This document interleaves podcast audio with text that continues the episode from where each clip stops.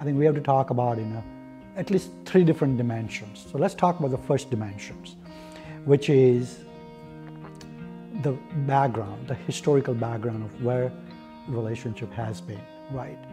Since bilateral trades were commenced over three, four decades, China became the world's largest manufacturing hub for not only just the United States, but for the rest of the world.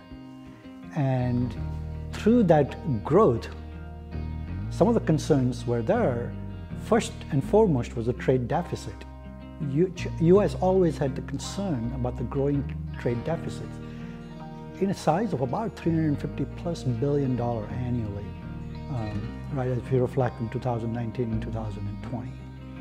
So that has been a big stumbling block. Always has been every four years of election cycle, the trade deficit has always been a conversation in this country for the last three decades.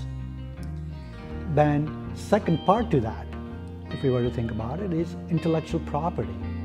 I think US and its allies and the companies in the West feels that China it not only does not provide a proper IP, intellectual property protection, but in fact uh, does not care nor enforces policies to strengthen that IP protection.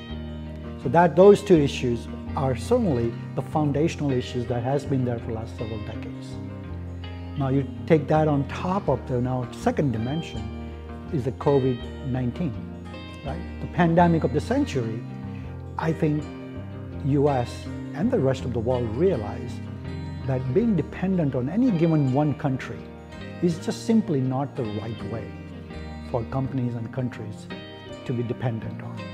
So that actually brought about a lot of questions about how the supply chain networks are designed and how over the last 20, 30 years we have actually commenced the trade and the businesses without really worrying about some of the concerns and the structural issues that were exposed during the COVID. So that's predominantly those, those are the foundational issues by which we see the friction and tensions between US and China has grown too. Now you build on that, US started to counter some of these issues through the tariff. So we had almost the last decade of different tariff war, right? And tariff is obviously not the answer to the problem. It was a band-aid or a bullet hole. But if we think from that standpoint, administration on both sides. This is not a Democratic issue, the Republican issues in America. What we see now, that this issue goes from party lines on both sides of the aisle.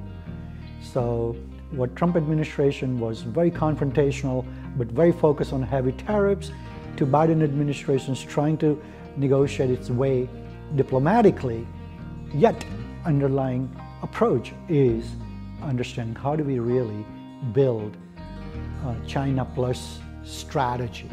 And we see some of the major economic decisions and policy coming out of the Washington emphasizes decoupling out of China.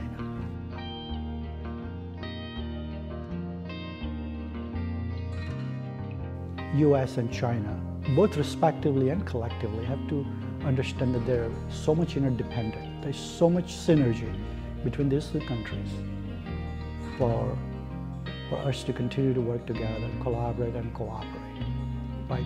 It is not in the best interest for anybody to create the conflict and not resolve some of the issues because respectively both countries have domestic issues that they need to focus on. Environment, health, well-being of their citizens, and so much more that can be done in all of those fronts for leadership at China and in US to focus on it and build future peaceful civilizations for the rest of the world.